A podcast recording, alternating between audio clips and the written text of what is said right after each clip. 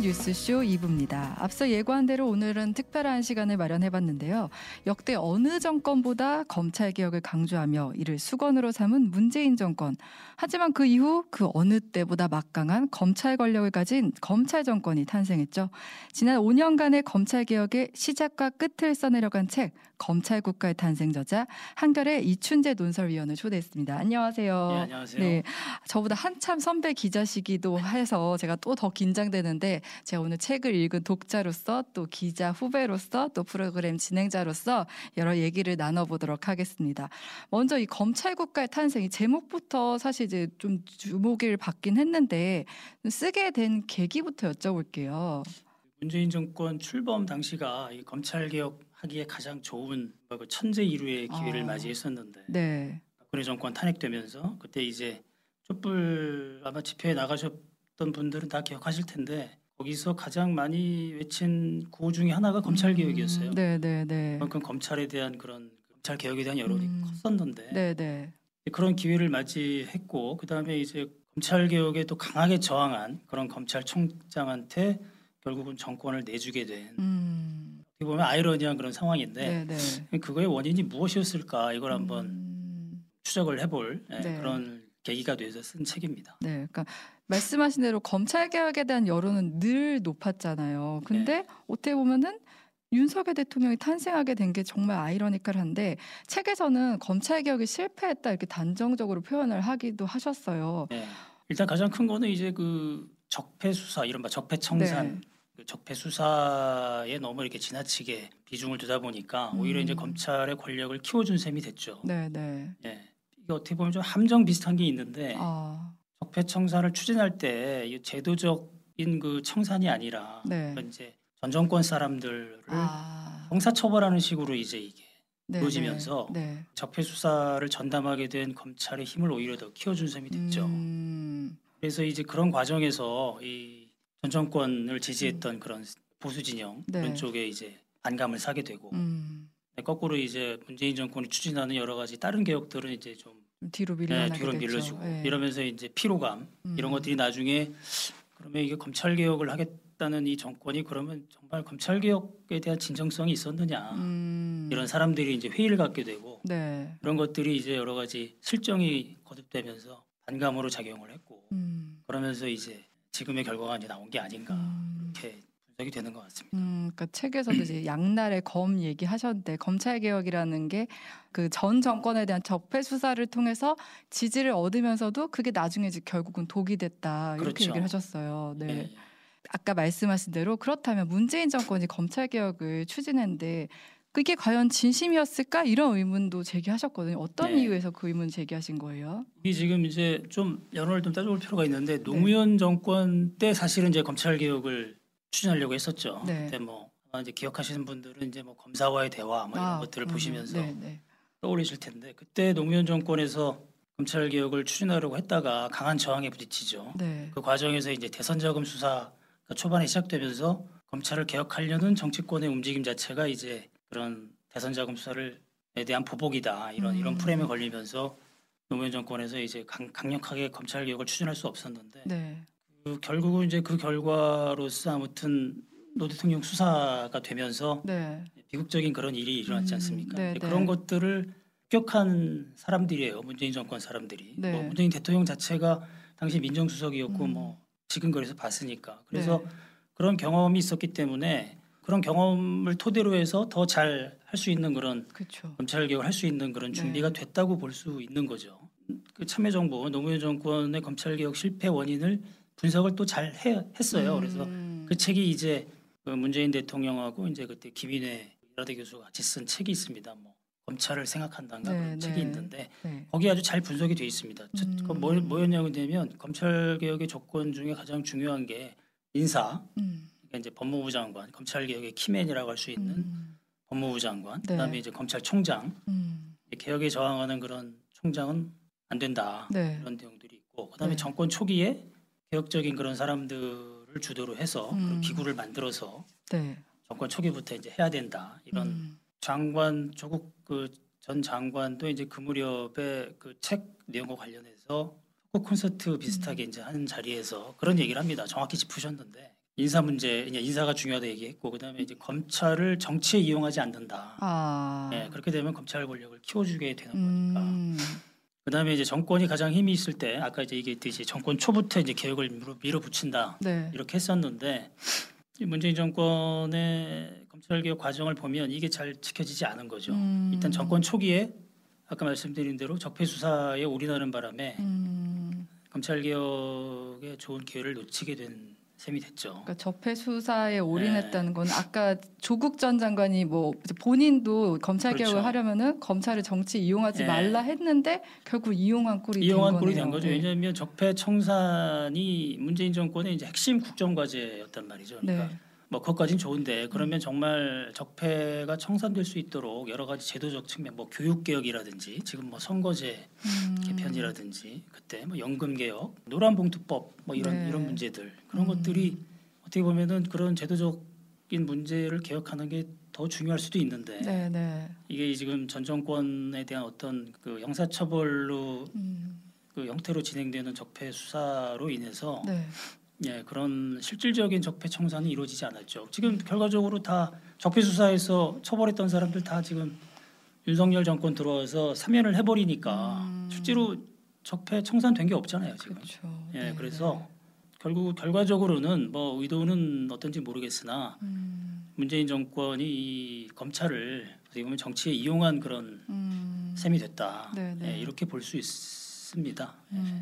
검찰이란 조직이 참 다루기가 어렵다 이런 어려운, 생각이 예, 들어요. 그렇죠. 예. 문재인 대통령 전 대통령이 그 아까 말씀드린 그 쓴책 네. 거기에 보면은 그런 대목이 나옵니다. 이게 개혁이라는 거, 권력기관 개혁은 권력기관 자체가 개혁 대상이지 검찰 개혁은 검찰 자체가 이제 개혁 대상일 뿐이지 개혁의 음. 주체가 될 수 없다. 이런 그런 얘기를 그 책에 써놨는데 아, 그렇게 보면은 이제 개혁 대상으로서 봤어야 되는데 그러게요. 문재인 대통령은 이제 지금 윤석열 대통령을 검찰총장 임명하면서 그런 얘기를 합니다. 이제 개혁의 가치, 검찰도 개혁의 주체로서 같이 해 나가야 된다 이렇게 네. 얘기하는데, 그러니까 요즘 앞뒤가 안 맞는 거죠 이게. 제 생각에는 먼저 했던 얘기가 맞는 것 같은데 검찰 음. 조직을 봤을 때는 네, 네. 그렇게 이제 바뀐 걸 보면 음. 뭔가 이제 이게 개혁의 어떤 그 그- 잠깐만 그래서 개혁의 진정성이 있었느냐 이런 의문을 갖게 되는 거죠. 그래서 윤석열 검찰총장을 임명하는 그 자체가 이제 하나의 변곡점이 된 것 같고 음. 그러면 윤석열 검찰총장을 이제 누가 그러면 추천했느냐 아까 네. 뭐 말씀하신 대로 여당 내에서 상당히 반대가 많았고 당시 민주당 내에서 그다음에 이제 청와대 공직기강 비서관실인가요? 거기 뭐 최광욱 그때 비서관이 뭐 나중에 언론 인터뷰를 통해서 얘기를 한 것도 있는데 공직기강 비서관실에서 작성한 이른바 인사 자료 거기에 네. 이제 결과는 이제 불가 음. 검찰총장 불가라고 이제 올렸는데 대통령한테는 그런 보고가 같이 올라왔다는 거죠. 이제 불가가 있고 음. 또 임명해야 된다라는 그게 있는데 네. 뭐 조국 전 장관이 뭐 본인이 쓴 책에도 이제 그런 대목이 나옵니다만은 윤석열 검찰총장이 적임자다라고 이제 밀었던 사람들이 내부에 있, 있습니다. 그래서 제가 그 과정을 좀 취재를 해보니까 네. 대체로 여다 그 당시 민주당 내 청와대 참모들이나 그 주변 사람들 얘기로 종합을 해보면 노영민 비서실장 뭐 그 전에 이제 양정철 네.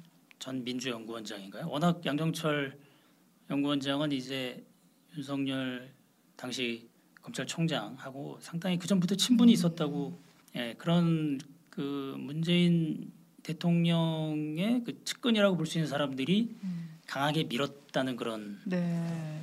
그러, 그랬었죠. 근데 음. 결국은 결과적인 최종 책임은 인사권자인 대통령에 있기 때문에 네. 예, 검찰 윤, 저 윤석열 당시 검찰총장 임명 음. 에는 문재인 전 대통령이 가장 큰 네. 예, 책임이 있다 음. 이렇게 봐야겠죠.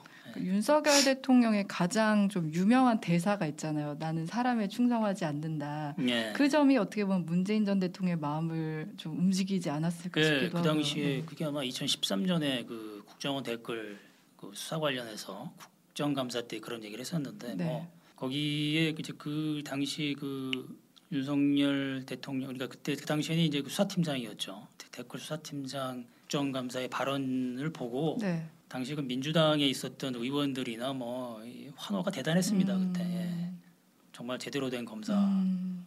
이렇게 나왔었는 이제 그런 환호들이 있었는데 이제 그게 그 인상이 이제 아마 좋게 계속 음. 그 인상이 박혔고 그게 네. 이제 결심의 하나의 큰또 음, 바탕이 된 것 같아요. 음. 나중에 그 무렵에 아마 이제 어떤 그 책인가요? 그 서평에 이제 그 문 전 대통령이 윤석열 당시 그 검사를 음. 예, 뭐 시대를 밝히 비추는 뭐 불빛이라든가 뭐 이런 네. 이런 표현으로 해서 극찬한 적이 있죠. 음. 네, 앞서 이제 그 조국 전 장관 책이나 문재인 전 대통령 책에서 검찰 개혁의 조건들 얘기하셨잖아요. 인사가 제일 중요하다. 예, 그랬는데 그렇죠. 결과적으로 그 조국 민정수석이 민정수석이 이제 법무부 장관이 되는 과정도 그렇고 예. 그다음에 추미애 전 장관이 이제 원래 군- 민주당 예. 대표에서 장관이 된 과정도 그렇고 그 과정들은 법무부 장관으로 그 두 분이 좀 적합했다고 보시는지 예, 민정수석에서 이제 장관으로 가는 법무부 장관으로 가는 그 과정은 사실은 예, 상당히 좀 문제가 있었던 게 네. 민정수석에서 바로 그 법무부 장관으로 가는 그 과정 그러니까 그렇게 가면 대통령의 참모가 법무부 장관 검찰을 이렇게 지휘해야 되는 장관으로 가는 것은 네. 이 검찰 수사의 어떤 검찰의 독립성이나 이런 거에 상당히 문제가 된다라고 해서 강하게 반대를 했었죠 그때 민주당 야당이었던 민주당이 네. 그 논리에서 봤을 때 똑같은 거잖아요. 이제 민정 조국 민정수석을 바로 법무부 장관으로 음. 보낸다는 거는 네, 네. 그것도 이제 문재인 당시 대통령이 노골적으로 얘기를 하죠. 그 검찰 개혁 완수를 위해서 보내겠다. 음. 그 얘기는 이제 검찰 개혁 차원에서 장관을 민정수석을 바로 보내겠다는 건데 같은 논리로 봤을 때는 매우 부적절한 그런 음, 적이었고 네. 그다음에 이제 조국 전 장관의 같은 경우 장관의 경우는 또 그 민정수석이 있으면서 사실은 검찰 개혁 그거를 제대로 이렇게 했다고 보기가 어렵죠. 음, 오히려 민정수석으로서 역할을 제대로 못한 측면이 있는 거죠. 아까 말씀드린 대로 오히려 검찰 특수부 인력을 늘려주고 네. 예, 그런 문제들이 있어. 그다음에 이제 뭐 민정수석실 내에서 또 여러 가지 사고들이 있잖아요. 음, 그런 거를 봤을 때는 능력 면에서 사실은 적임자는 아니었던 것 같아요. 음. 예. 그다음에 이제 그 이후 결국은 이제 그래서 아무튼 한 또, 달여 만에 예, 가족에 대한 하셨죠. 또 수사가 예, 있었고 예. 이제 그래서 한 달 만에 이제 그만두게 됐는데 그 이후에 온 추미애 장관 같은 경우는 윤석열 당시 총장하고 이렇게 갈등을 빚은 게 정치적으로 매, 매우 좀 어리석은 그런 선택이다 이제 이런 시각이 있- 있는 건 사실이죠. 음, 네, 네, 네. 근데 이제 이런 이런 측면이 좀 있는 것 같습니다. 이 추미애 장관 같은 경우는 그 검찰에 대한 민주적 통제 네. 예, 이런 거를 좀 뭘 좀 세워보려는 그런 음. 확고하게 자- 그런 욕, 욕구가 강했던 것 같아요. 그 아, 당시 제가 이제 기억이 나는 것들이 그 법- 당시 법무부에 있었던 사람들의 얘기를 들어보면 음, 지금 당시 이제 윤석열 검찰총장이 그 지금 이제 한동훈 법무부 장관 당시 이제 윤석열 윤 대통령이 가장 측근 중에 측근인데 한동훈 당시 그 검사장에 대한 감찰, 뭐 채널 A 사건 뭐 이런 게 있었지 않습니까? 감찰이라든가 그 수사에 이 개입하는 게 어떻게 보면 이제 법무장관이 보기에는 아, 검찰총장이 저러면 안 되는 거 아니냐 예, 이런 이런 부분에 대해서는 음. 조치가 필요하다 해서 음. 이제 징계도 하고 그다음에 수사지휘권까지 발동을 해서 네. 예, 총장의 그 지휘권을 배제시키고 이런 조처들이 있었죠. 음. 윤석열 대통령을 키운 게 결국 예. 추미애 전 장관이다 이런 그렇죠. 평가도 결과죠. 있는 반면에 예. 법적으로는 검찰에 대한 민주적 통제를 했다는 면에서는 좀 평가할 만하다 이렇게 예, 보시는 예. 것 같아요. 근데 그때 이제 어떻게 보면 검찰에 대한 부정적 여론이 되게 강했는데 이른바 추윤 갈등으로 예, 예, 그렇죠. 오히려 정권에 대한 부정 여론이 더 강해지게 됐잖아요. 근데 그렇죠. 그때 아 그러면 이, 이때쯤엔 이제 문재인 전 대통령이 이때는 좀 교통 정리를 했어야 되는 거 아니야 이런 얘기도 예, 이제 나와요. 그렇죠. 그게 이제 그 당시에 그 참 답답한 답답해하는 사람들이 많았죠. 음. 이게 문재인 정권 지지자들 사이에서도 이제 그런 얘기들이 많았는데 아니, 대통령이 그거를 지금 어? 이 나라를 시끄럽게 하고 있는데 그걸 수수방관하고 있냐 음. 이런 여론들이 많았음에도 불구하고 이제 대통령 주변에 당시 있었던 참모들은 이제 그런 견해 건의를 좀 했던 것 같아요. 그 둘 다 정리를 하는 게 맞다 음, 이런 네, 네. 이런 얘기 썼는데 그때 문재인 전 대통령 당시 대통령의 워딩은 어, 개혁은 아무튼 법무부와 검찰이 같이 예? 검찰과 같이 보조를 맞춰서 하는 것이다. 뭐 이런 네. 식으로 교과서적인 뭐 그런 얘기만 했다고 하는데 음, 예, 아무튼 그 당시에 좀 대통령이 결단을 내리는 것도 예, 그게 오히려 더 좋은 방법이 아니었을까 음. 저는 개인적으로 그렇게 생각은 하긴 합니다. 음, 지나고 보면 이제 문재인 정권의 검찰 개혁은 완전히 실패했다고 봐야 될까 아니면 그래도 어느 정도 좀 성과가 있다고 봐야 할까요? 글쎄요, 뭐 지금 그러니까 지금 제도적으로 무슨 뭐 그 검찰 수사권 축소 법안, 뭐 검찰청법이나 엊그제 뭐 헌재에서 결정이 났던 네. 그 그런 이제 법이 있고 그렇지만 그게 저 한동훈 법무부 장관이 이제 시행령을 통해서 아무튼 음, 다시 네, 네, 네. 네, 그거를 거의 무력화시켰지 않습니까? 그렇죠. 그러니까 네.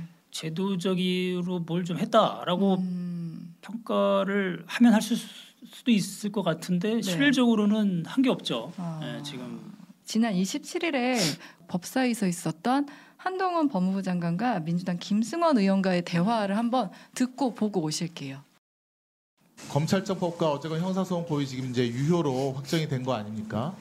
그러면 이제 그 입법 취지에 따라서 예전에 이제 6대 범죄에서 다시 부패와 경제 범죄 중 2대 범죄로 이렇게 축소하는 그런 그 법의 취지를 존중해서 시행령을 좀 바꿔야 될 것 같은데 그 점에 대해서는 어떻게 생각하십니까? 그 법 테두리 안에서 만들어진 시행령이라고 저희가 작년 내내 여기서 논란을 했던 것으로 알고 있습니다. 저는 오히려 국민을 범죄로부터 보호하기 위해서 그 시행령을 지키는 것이 더 중요해졌다고 생각합니다. 저는 왜 도대체 깡패, 마약, 무고, 위증 수사를 못하게 되돌려야 한다는지 그 이유를 오히려 묻고 싶습니다.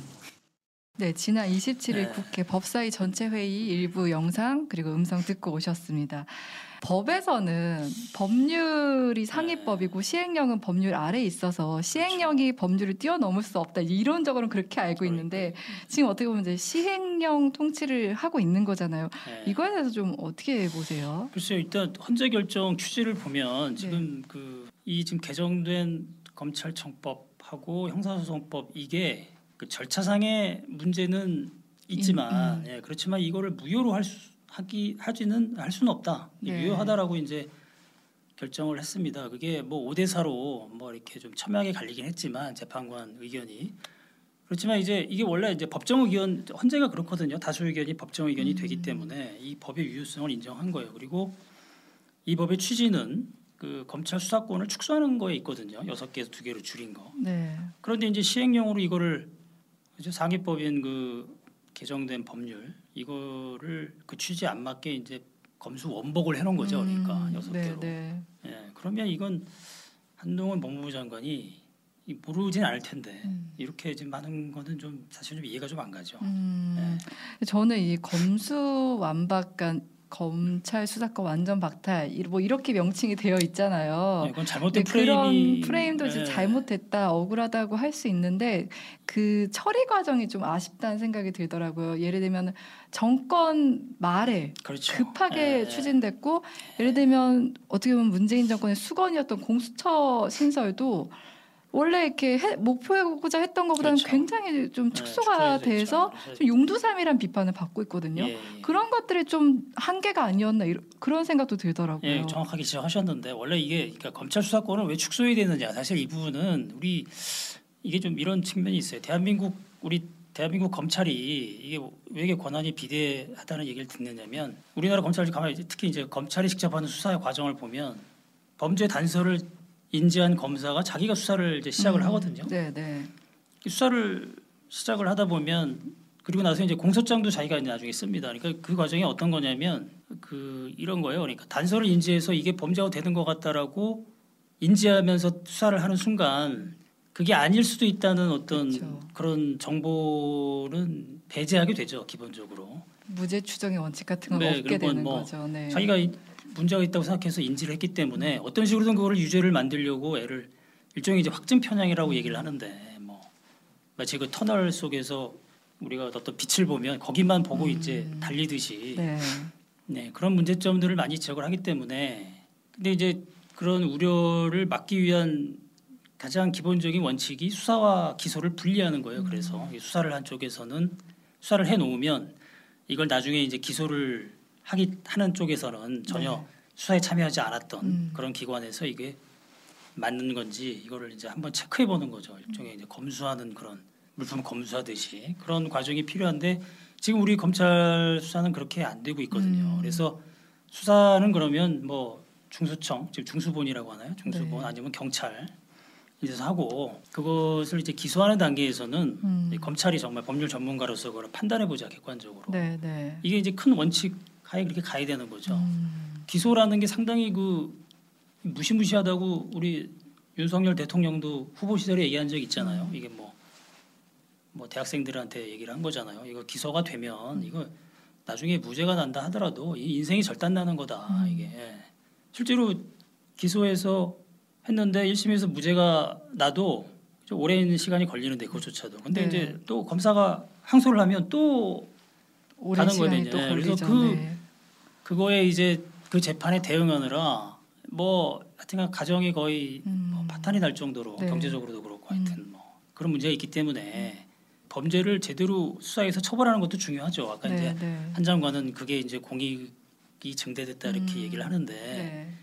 그것보다 더 중요한 게 사실은 이 수- 검찰 수사나 이게 수사 과정에서의 여러 가지 인권 침해라든가 돌이킬 수 없는 그런 주- 저 침해 저 뭐지 피해를 주기 때문에 네. 그거를 좀 정교하게 이렇게 체크할 수 있는 그런 단계가 필요한 거죠. 음. 사실은 법원에서 그 재판 과정에서 그걸 이제 우리- 우리 시스템에서는 네. 그런 걸 할 수 있는 게 지금 법원 재판밖에 없어요. 그렇죠. 예, 네. 근데 지금 뭐 사건이 워낙 많고 판사들이 그리고 법정에서 이 재판이 들어가 보면 공판이 들어가 보면 뭐 검찰은 국가 기관으로서 모든 자원을 음. 동원할 수 있는 힘이 있잖아요. 네. 근데 거기 반면에 피고인 쪽에서는 이제 물론 뭐 이런 막 거학에 해당되는 음. 그런 뭐 재벌이라든가 이러면 그건 모르겠으나 일반 시민들 기소당한 그런 시민들은 정말 이 대항하기가 되게 어려운 구조거든요. 돈도 네, 많이 네. 들고 그래서 음. 그런 상황에서 이게 재판에만 그거를 이제 그런 수사를 견제한다라는 자체가 좀 한계가 좀 음. 보이더라고요. 그러니까 음. 그런 측면에서는 검찰의 어떤 그런 기능들 수사와 기소 하나의 그 일관된 시스템 이거를 좀 개선할 필요가 있지 않나. 음. 그래서 이제 검찰 수사권 축소 얘기가 음. 나오는 거죠. 우리 음. 보기에 그 방향으로 가야 되는데. 음.